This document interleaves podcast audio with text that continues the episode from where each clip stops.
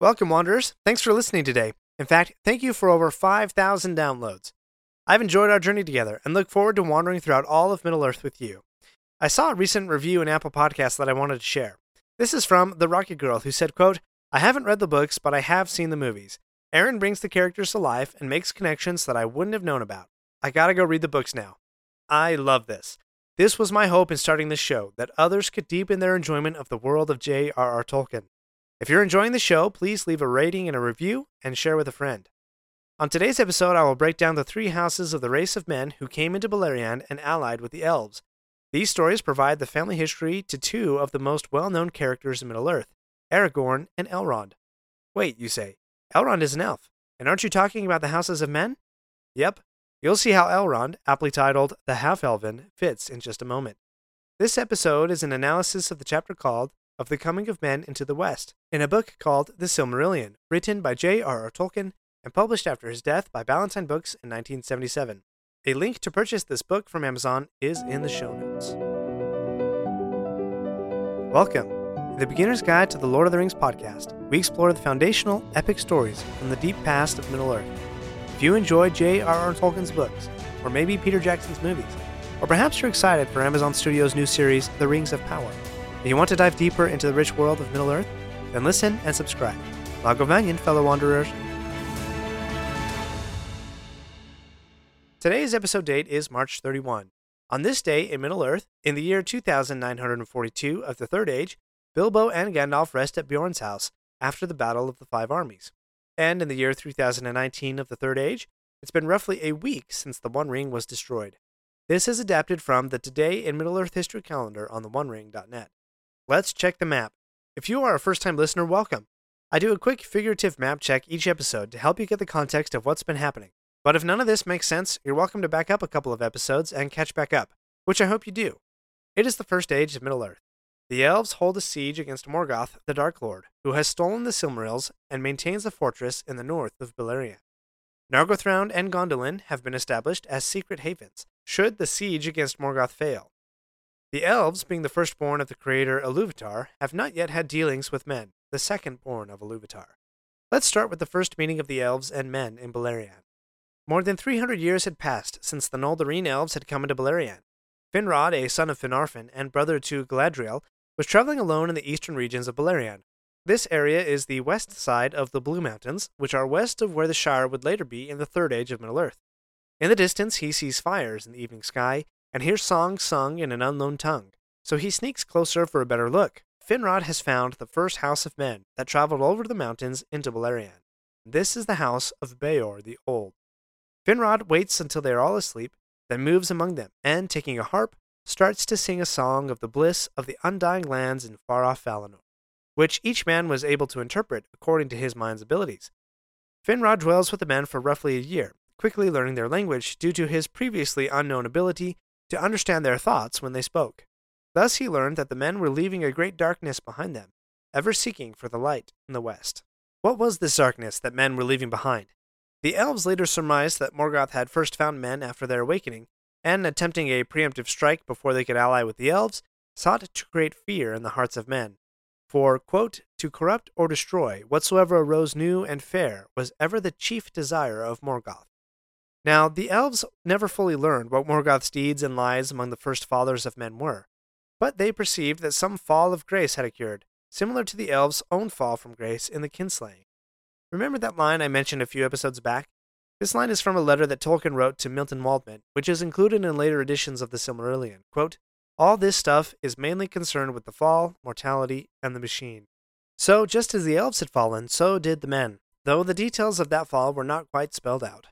This particular house of men, the house of Beor, was forever loyal to the house of Finrod and his kin, since he it was who first taught them wisdom.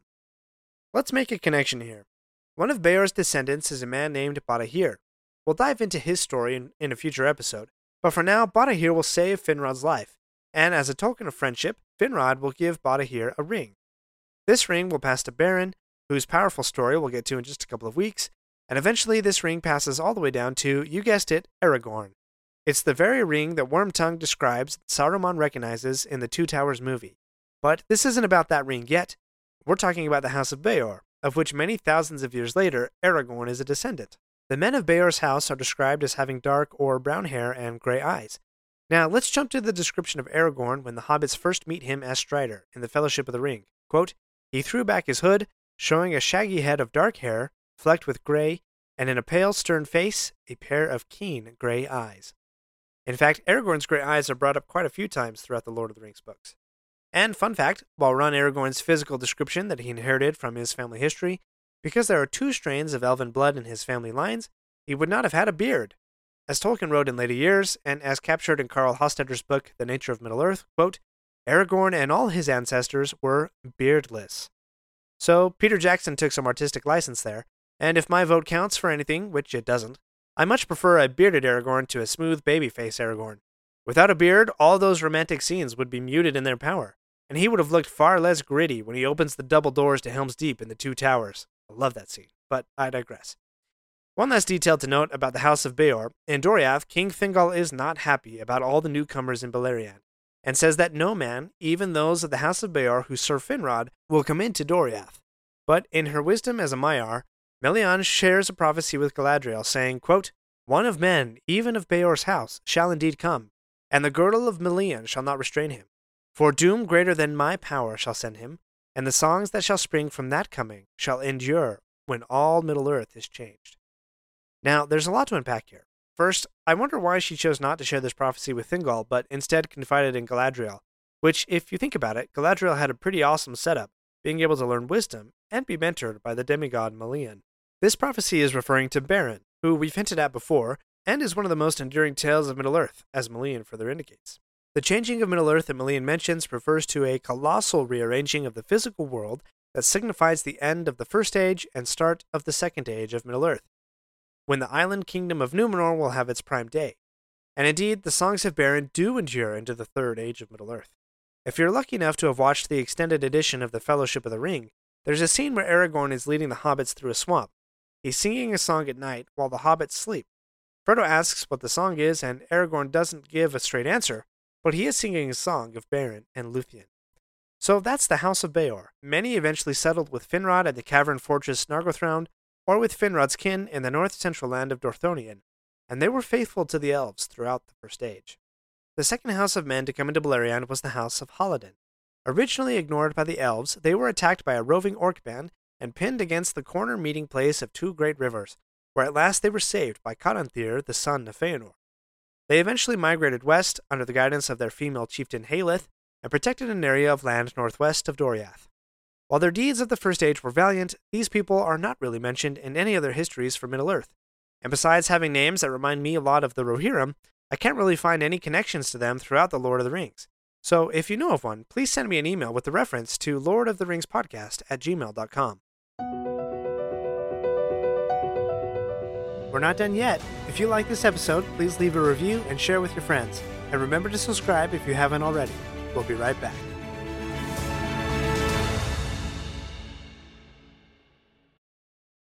You can be the hero of your own Marvel Comics adventure. Marvel Strike Force is an extraordinary mobile game, a haven for comic book enthusiasts and gamers alike. Lead your own fellowship of heroes and villains to battle against the forces of darkness that threaten the very fabric of the universe. From the menacing Doctor Doom to the formidable Apocalypse, every battle is a chance to prove your mettle. And right now, Marvel Strike Force is commemorating its 6-year anniversary. That means free rewards await those who heed the call and sign up today.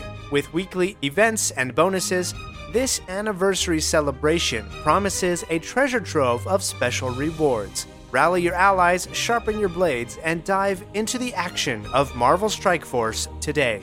Use code MAXPOOL to unlock free new treasures. That's code MAXPOOL, all one word, on the mobile game Marvel Strike Force. Now, back to wandering. The third house of men who came into Beleriand and allied with the elves was the House of Marach. This was a large and slow-moving group, much like the third group of the elves, the Teleri. But unlike the Teleri, they marched in well-ordered rows, military fashion. They settle at first in central Beleriand, and initially view the elves more as friendly rivals than actual allies. At one point they are holding a council about where they should go, when one who appeared to be Amalek, one of the grandsons of Marach, claimed that the Valar in the West didn't exist, that the elves didn't want men around anyway, and that they should leave, and let the elves alone in their war with the Darklord, which many of the host resolved to do.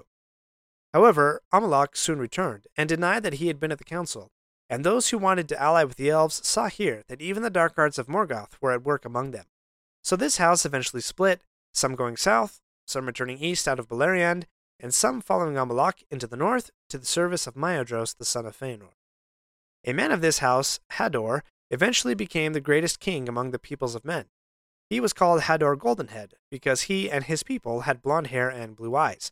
I call out Hador because from his line will come Turin and Nienor, also known as the Children of Húrin, whose story together is one of the greatest tragedies in literature. Also from Hador will come Tuor, who will find his way to Gondolin, the hidden city. Tuor is the father of Arendil, a great mariner in the First Age and whose story is intertwined with the fate of the Silmarils.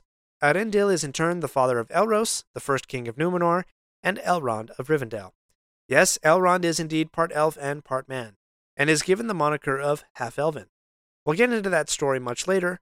For now, it's enough to call out that the mortal ancestors of Elrond came from the house of Marach. So those are the three houses of men who came into Beleriand and allied with the elves. Because they allied with the elves, the name Edain, which I talked about in a previous episode, was more narrowly applied from all men to just these three houses. The house of Beor, from which we get Aragorn, the house of Haladin, and the house of Marach, from whom Elrond is descended. The men marched under their own leaders and flags, but were friends with the elves, and from them learned great wisdom and lore. The lives of the men who came into Beleriand were lengthened, mostly due to their association with the elves, particularly with the Noldor, who had seen the light of the Two Trees and lived in the blessed realm of Valinor. But the elves were surprised by the passing of men, whose lives seemed so short in comparison to their own, and they mourned the loss of their friends to a phenomenon that they did not understand. But Beor, being the first great elf friend, actually, quote, relinquished his life willingly and passed in peace. This willingness to pass on to death, after living a long, full, meaningful life, is a key characteristic of the noblest of the houses of men, and we'll see when we get to the kings and queens of Numenor, that when men begin to fear death and not pass away in peace, that will lead to the downfall of great civilizations. This fact of contrasting lifespans between the elves and men is a major sticking point for many that are tracking Amazon's Rings of Power show. The writers of that show claim that they are condensing the timeline so that the human characters aren't dying off every couple hundred years. But the contrast of immortality versus mortality is a major theme of Tolkien. In fact, it's the major theme. I'll quote that line again from the Waldman letter. Quote, all this stuff is mainly concerned with the fall, mortality, and the machine. This is the point of The Lord of the Rings. These are Tolkien's thoughts on such deep questions of the human soul, like how to live a meaningful life, even if it's short when compared to the immortality of the elves. How to leave a legacy that lives on through the generations of men, the passage of time, the downfall of civilizations, and upheaval of the world. How to dare great deeds, experience great tragedies, and find love, even in defiance of death and darkness. This is the essence of The Lord of the Rings. Thank you for listening. Please join me next week where I'll discuss the breaking of the siege and Morgoth's campaign to destroy the elves.